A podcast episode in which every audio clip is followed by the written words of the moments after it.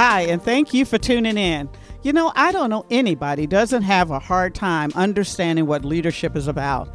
It has changed in the 21st century. And because it has changed, you know, there's not a lot of information out there that pulls it all together so that you have the steps you need to be the best leader that you can. Leadership is all about influence, and this podcast is about helping you understand how to influence others and to build the collaborative team that provides you the inclusive, high-performing workplace that you are looking for. Whether this is the first job you've had as a leader, whether you're an individual contributor, or you've been in leadership for 30 years, there is something for you on this particular podcast. It's called Remarkable Leadership Lessons, shared by Denise Cooper and her friends. And if you like, you can always go over to my website and pick up other gems that will help you become a remarkable leader. Today, I am so excited. I have a young visionary who is just dancing all over the world, helping all kinds of people learn about how to be financially successful and to be an entrepreneur. She's just great. Dani Bicknell is my guest. You know, she's a program manager right now for Second Muse, a global social innovation company. But within that, she leads, she's the head of their Youth Digital Wellness Acceleration Program. And we're going to talk a little bit more about that. But basically, what she's really focused on is gender equity. And she's going to explain exactly what that means. So hold your horses, folks. She's passionate about using education as a force for social good. And she has a background in financial technology, education, startup, and gender equality. During her career, she has been a founding team of several fintech startups. So we're going to talk a little bit about that. Worked as a program specialist for gender equality for a division of UNESCO. Think about that, folks. Global. Advised international organizations and companies through her own social impact consulting studio. Her experiences, both lived and working, have been in North America, South America, and Europe, and they have equipped her with the opportunity to work with a diverse population and learn from stakeholders of all backgrounds. She believes in education without borders and using cross-cultural learning to create a world that works for all and not just a privileged few. With that, good day, Dani. How are you? Oh, I'm doing very well. That was such a beautiful introduction. So thank you so much. Yeah, I'm really happy to talk to you and just honored to be on the podcast. Oh, thank you. Thank you for taking this time out. So I think it would be really good for people to know who you are, because obviously they can't see you. So how would you describe yourself, and what's your life lesson out of all of what you've done, and why does it mean so much to you? Those are two great questions. And so the first one, just a little intro about myself. You know, we're all multi-hyphenate individuals that hold multiple identities. And so the ones that come up strong for me is I am a woman, I am a mother, I am a lifelong learner, and have really been trying to create inclusive economies through initiatives, projects, and programs, while taking an intersectional financial feminist lens. And so I'll get to that in a second, but I wanted to answer your question about the life lesson quote. And this one, it came to me very quickly, but I was almost nervous to say it. And it's sharing is caring. And this quote is something that my mother taught me. And now as a mother, I use it a lot. And I believe that the advice that we give children about how they should be operating in the world should also be applied to leadership and how we lead in the professional world.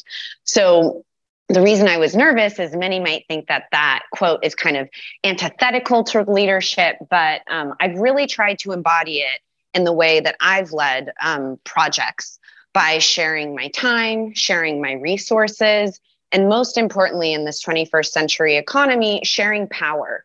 So realizing when to lean in to bring others in, but also when to step back and let others lead themselves. And so although sharing is caring might seem a bit, like I said, antithetical to this 21st century kind of authoritarian, aggressive leadership style. It's one that I embody, I admire in other leaders, and I use it in my life. So whether it's personal or professional, I try to make sharing is caring a part of everything I do. Just to stay here for just a moment, I think that, you know, and for those of you who've listened to the podcast, I'm trying to evolve leadership away from that kind of hierarchical way of thinking or the leader as the smartest person in the room. Because I think we're experiencing such times that there's so much information coming at us. There are so many ideas. There's so many things changing at the same time. And we are touching far more people. You know, when we say this is a global economy, it really is a global economy. Even if you're not necessarily, or your business doesn't necessarily extend out of your neighborhood or out of your community or whatever, you're going to get product services from a global economy. If you use Amazon, you're already in the global economy. It's just that simple in terms of where we're going. So sometimes these words we use, they don't have to be so othering and making us like others. You know what I mean? Absolutely. And it's actually, you're bringing up an important point, because I found that entrepreneurship is a word that is really heavy-handed, where it can be very open and apply to all.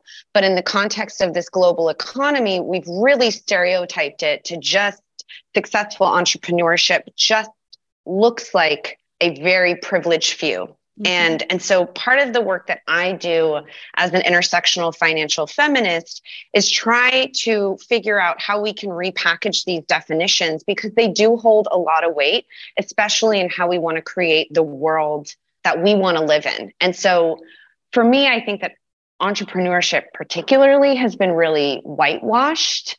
In the past 2 decades, we've seen this morphing of entrepreneurship as now a positive definition that's, you know, entrepreneurs are productive, if not crucial to the economy. We really saw this come up in COVID as well, while we were all kind of moving into this digital interconnected world.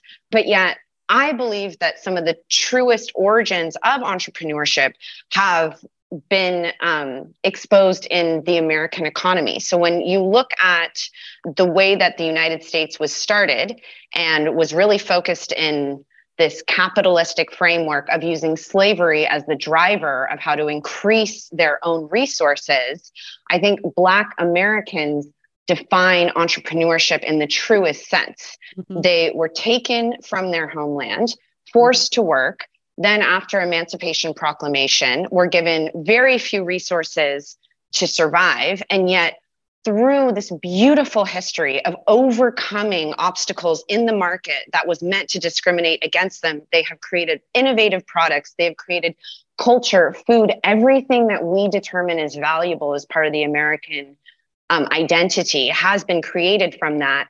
And yet when you say the word entrepreneurship, and I'm based in the Bay Area, and so Silicon Valley is right next door, I don't think a lot of people hold that definition to be true. So some of the work that I do is I work with entrepreneurs that themselves wouldn't define themselves as an entrepreneur, because they say, I don't fit this very technology, well-educated, maybe came from generational wealth, maybe was able to bootstrap. No, I'm a small business owner. Or I think an entrepreneur is as much the person that owns the bodega down the street that has been running that for generations, or the person that is starting an app. And so in this really interconnected global world, I think we have 2 things that we're weighing. 1, which is this ability and access to all of this information. And 2, we also have a herd mentality, is the thing that we see the most often, we're going to start to embody. So if we're just seeing showcasing white male entrepreneurship as the definition of a successful company, then people are going to start to embody that. And what I think has been really beautiful during COVID is that we have been challenging definitions of all sorts. So more people are coming out and saying, no, this is how I define them. And I think there is not only tremendous beauty in it, but that is where innovation really starts, is challenging these preconceived notions, allowing for other perspectives to come in, and then building the thing together. So not having a messiah complex and thinking that you are an island and you can do it on your own. No innovation, no company, no person has truly succeeded unless it has been with the help of others. And even that whole idea of I did it all on my own, I pulled myself up by the bootstraps. I think that is a connection to this individual idea that being the leader is the one who pulls everybody else up behind them. They lead everyone else. And when we look back, you know, I tell leaders, CEOs, C-suite people all the time, you are only there because you convinced somebody else to do something. Mm-hmm. So if they stop buying into your story, guess what? You don't have anything. You don't have a company. You don't have, you know, productivity increases. You got problems up and down the line all the time. And so you have to understand that this whole idea, I think, of there, you know, you got here by yourself. You got here because of your wit. No, you got there because you were able to inspire someone else or a group of people to follow or to serve a common good or at least a common goal. Maybe it's not even a common good, but a common goal in and of itself. And so I think as we're talking about definitions, we have to really open our minds in terms of challenging what does that mean? Not that we're trying to tear anything down, but before you can make an innovation, you got to understand where you're at.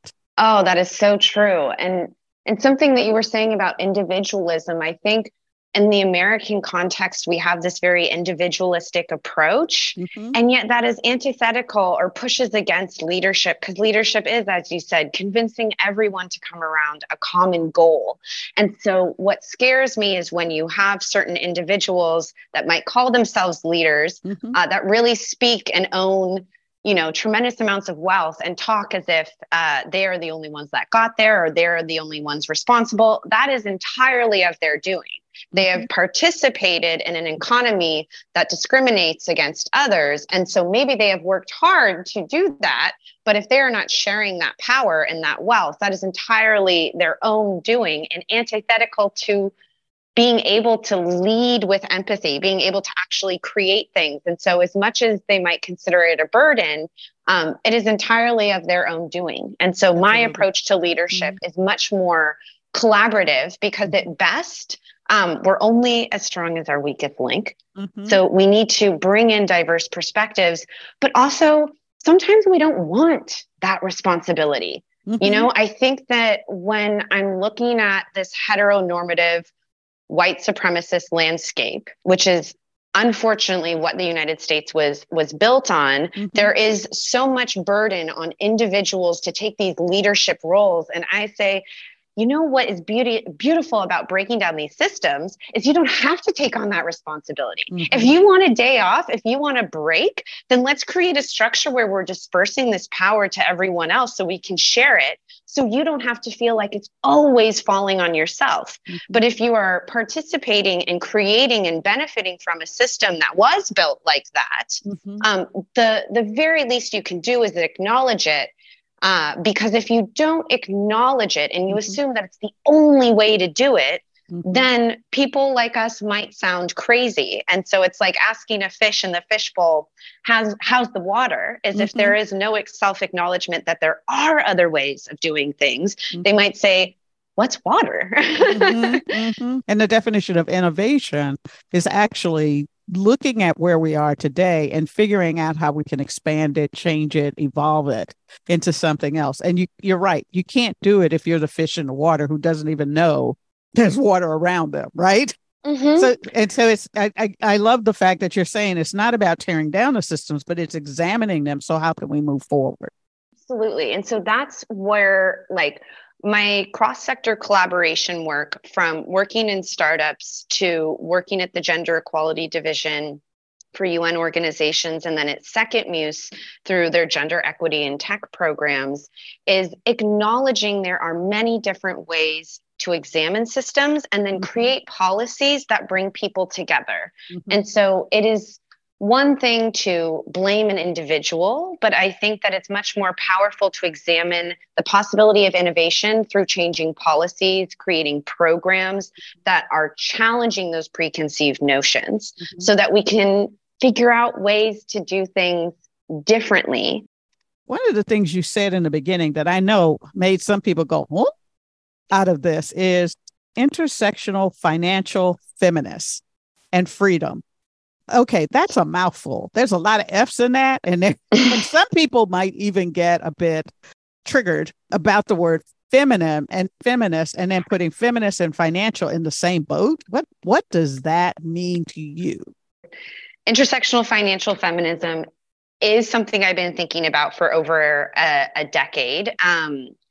It is also something that is really collaborative. So it's bringing in the work of a lot of other scholars. And so in its essence is it's hard to define things. And I'm starting to try and put traction to that. And so intersectional financial feminism is an evolving framework that combines the principles of intersectionality, which is the work of Kimberlé Crenshaw, and feminism within the context of 21st century American capitalism.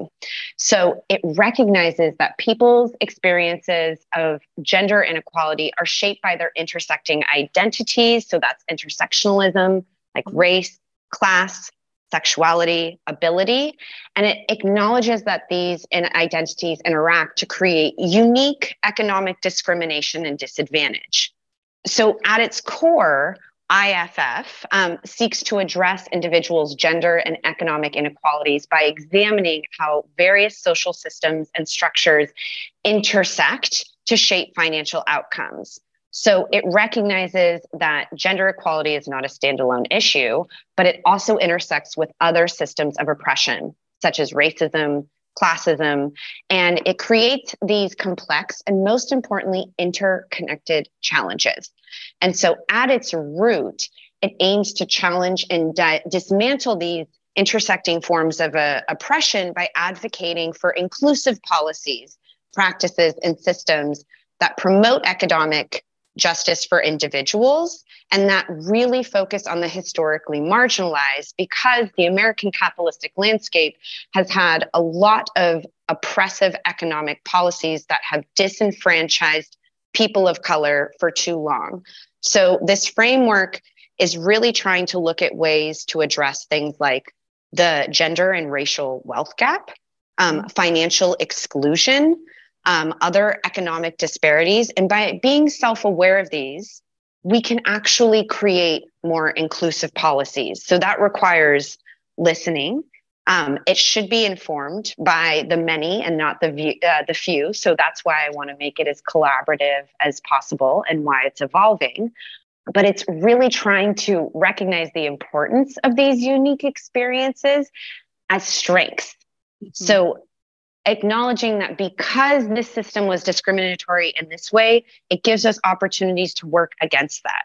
If we don't acknowledge that discrimination, though, we will never get past it. So at the very least, it is a self-actualizing framework that can then be layered on top of capitalism to explain why things are really turning out the way they are. Because I think capitalism has been too simply applied that it's a false myth that those that work the hardest will achieve success. We know that is not true. And so by being self-aware of where there are gaps, we might be able to fill them. And you know, in a utopic world, we will all succeed. But in a more realistic world, we need to succeed together. Divided, we will fall apart. And issues like COVID, climate change have been jarring examples that we cannot create more barriers that separate us, because we have to share this earth. We have to share our health. We have to share the air.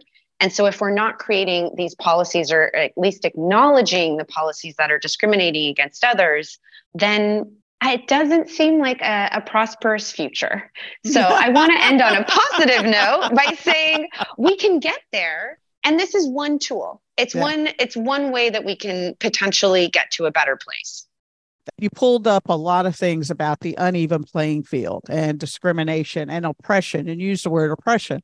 And so I could sit and think that somebody who might be white and male says, but I'm not oppressing anybody. So what is that? You know, what are you talking about? And I'm tired of people blaming, you know, just because I happen to be born in this skin, and this gender that suddenly I'm doing something actively. I didn't earn it. It was a gift. I'm not even sure it's a gift because I don't live it, you know, that kind of thing. So when you say discrimination, when you say oppression, those kinds of words, I think they trigger other, they could, maybe not. Absolutely. Maybe we've all grown. What are you talking about though? But tell me how is it that just by me being here, me existing, does this to somebody else? So I would argue that you existing does not do anything to anyone else. You being part of a system that is discriminating against others gives you the privilege of not acknowledging that it's happening. Mm-hmm. And so whenever I talk, and I'm a white cisgender woman, whenever I talk to other white people about allyship, I push it away from this individualism, like I'm not doing anything, I'm just trying to get by. And I reframe it as yes, and the policies that are in place make it into a world where you will have to discriminate against others to get by. So if we can bind together and acknowledge that we don't want to participate in this system, how can we be allies individually to acknowledge the gaps in those systems? So it can be as small as recognizing that there is not a lot of diversity on your team. Mm-hmm. And if you're in a workplace and they are saying that they value diversity, it could be a good idea to talk about it more. I don't believe we need to put this pressure on people of color because they are the ones experiencing it. But I also tell my white allies, if you hear somebody say systems of oppression, economic disparity, racism, and it's a triggering for you personally, that might be a good thing. That might be a way for you to examine your own shortcomings and figure out how you want to show up as an ally. And if you believe that you can't show up in the way that you really want to, look at the policies that are preventing you from getting there. And so I try and always shift the conversation from, this is not about you, this is about the policies that pit us against each other. And so if you are not a fan of those policies, great. Let's find out how we can look for different ways that we can individually change our behavior, then policies that we can support, either coming into law, politicians, organizations. But there's, of course, too much pressure to put all of a burden on ourselves, which is why I think there continues to be like disdain for these conversations, because it feels very accusatory because we live in this very individualistic culture. Mm-hmm. And I want to push it away from individuals and say, no, it's not people that are the problem. It's the policies that are the problem. Mm-hmm. So you can choose to not acknowledge those policies. But I think that if you acknowledge them, you'll realize it doesn't work for you either. Mm-hmm. When I would never call myself an anti-racist because I believe that it's an ongoing lifelong journey that will be decided for me after I leave this earth. But in part of trying to reckon what I can do is realizing ways that I've participated in systems that I did not believe in, acknowledging the disenfranchisement that has existed. So what's a policy that you didn't recognize you participated in?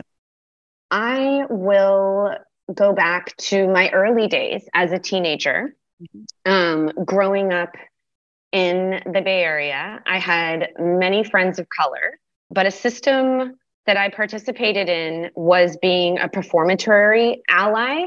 And then in systems of real injustice, being able to fade back because I could play, let's say, the ditzy white girl. So I'll talk about a situation where I was hanging out with some friends, and when law enforcement came and just started asking us what we were doing, I knew right away that if I were just be like, oh, I don't really know what's going on, that was a stereotype that was accepted in the culture, that they were like, yes, this doesn't concern you, you get to go.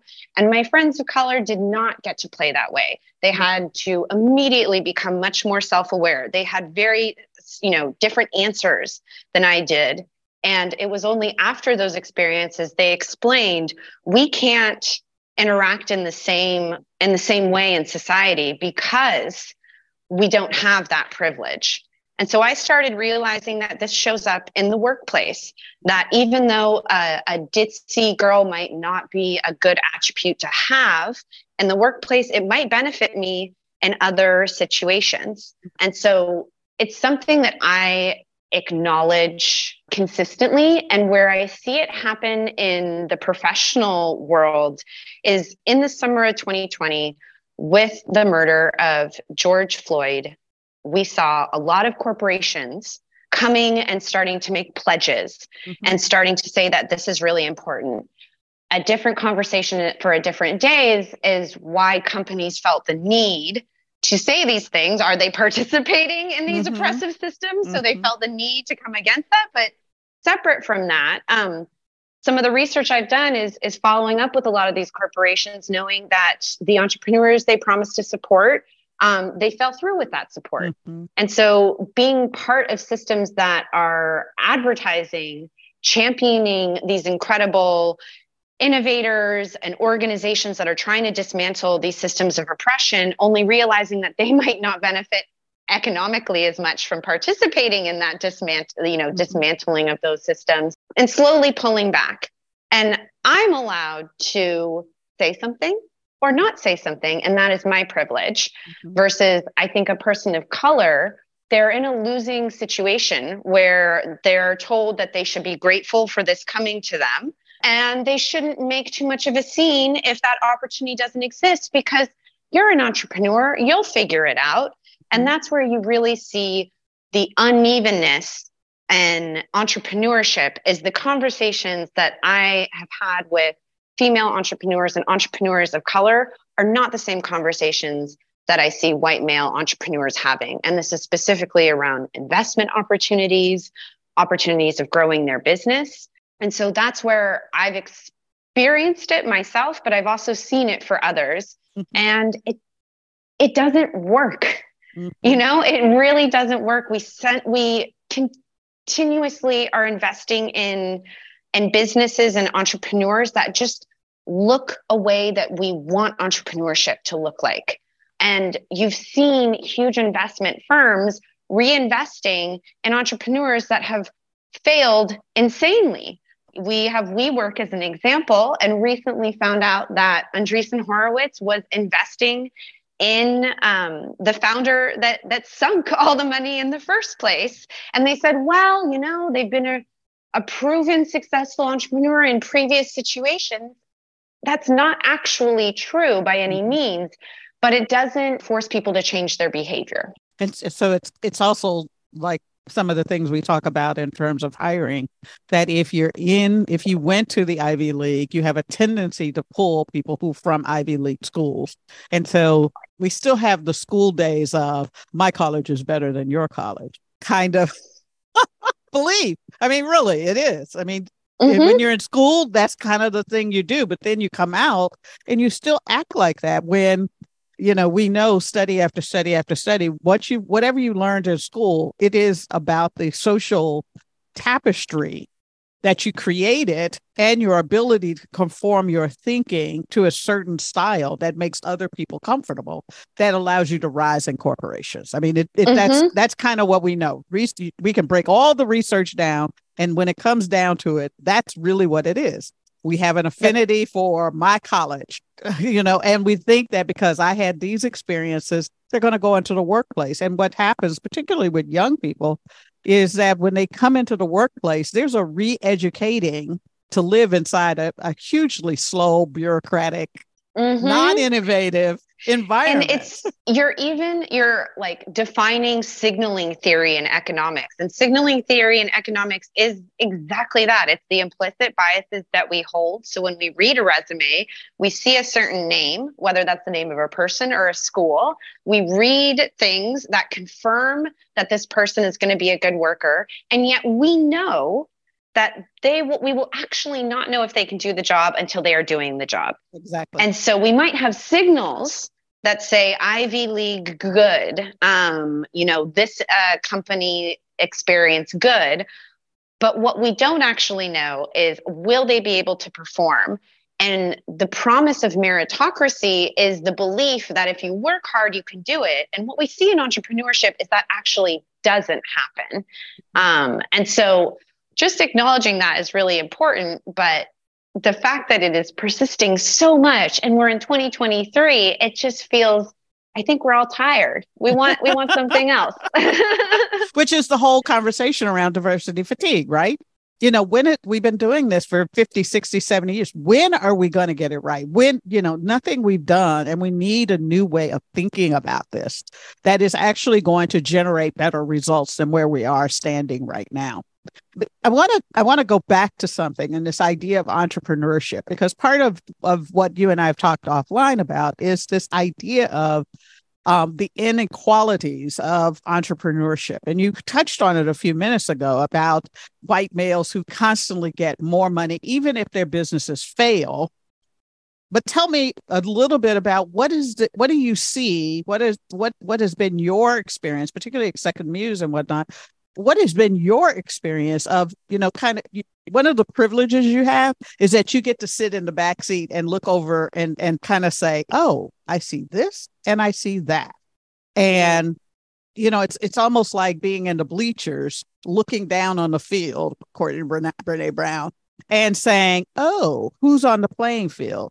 How are they playing versus how is this team playing over here?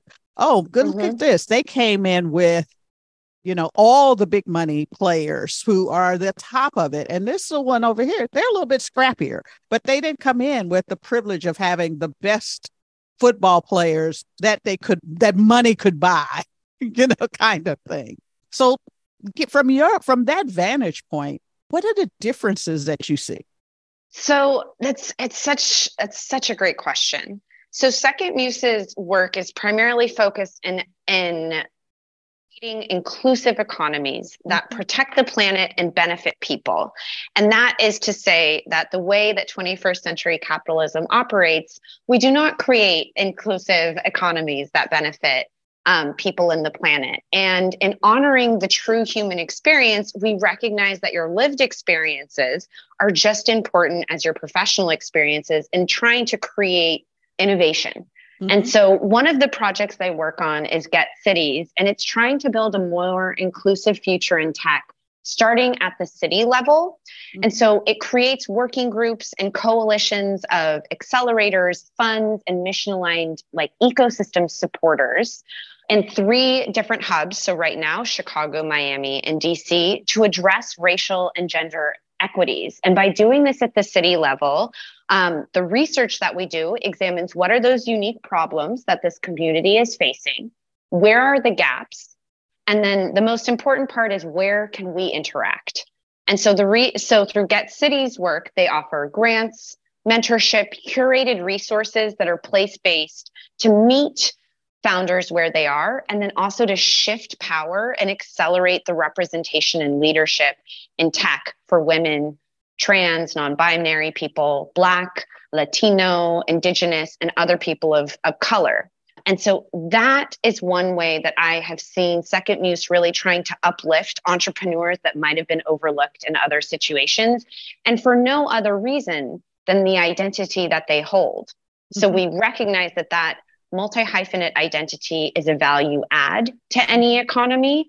And then we try and find ways and interactions and interventions to try and close those gaps. So sometimes it can be as simple as a financial mechanism, but we found that research alone shows that in entrepreneurship, particularly mentorship, advising, actually investing human capital into some of these companies and founders is just as important or more important than just giving somebody, money. There's that saying, give a man a fish, he eats for a day, give a man. And I'm like, okay, we'll give him a fish to eat and teach him how to fish at the same time, because financial stability is incredibly important, but we also need resources so that we can know how we can thrive and not just survive. When you say to invest, it's not just mentorship, but it's investing people. So as part of the funding process, do entrepreneurs get technical experts who have been in entrepreneurship? Because and the reason I asked that question is I participated on similar sounding programs. And what I found is they get people from big banks. They get people from big corporations who are, you know, retired or want to give back. But the experience having worked in both a bank, or not a bank, but in a corporation, and being an entrepreneur myself, they are so far different that these people give you ideas that there's just no way as an entrepreneur you can apply them. You're so right. I've worked for many different accelerators. And what I like about Second Muse's programs, and not all of them are accelerators, is that they meet entrepreneurs where they are, not where we want them to be. Mm-hmm. So these individuals that you're speaking about that have retired, maybe want to give their time, I'm sure there is a lot of great intent, but if they're packaging it in a way that can only work if you are following this very structured approach. First of all, the world is moving too fast to try and recreate the wheel in that way. And second, it really homogenizes entrepreneurship, which I think is a very big red flag. And so by providing mentorship that says, you know what, Denise, tell me about yourself. Tell me about like why you're creating this, but don't just focus on like the professional spiel. Tell me about like your life experiences, your communities, what your value proposition is in relation to that, so that we can get down to what you really need. Because especially during COVID, I found that my entrepreneurial advising approach completely shifted. Pre-pandemic, it was, okay, let's start to look at your profit and losses. Let's do some financial projections. Let me figure out how you can grow your team. Let's create a mission statement. And during the pandemic, it was, how are you doing? Mm-hmm. Like, what is going on in your world? What has shifted so fundamentally that you as a founder are not able to steer the ship in the direction that you want to go? Is that because you are also a caretaker to different individuals and you need to spend your time doing that, which was a huge problem that was exposed during COVID? Is it because you've lost confidence in the way that you're building your product because you've been given advice to build it in one way and now the entrepreneurial landscape is very different? Or getting to those root causes, I think, is a much better place to start and to actually help entrepreneurs instead of saying, go through this 5-step program and it'll be fine.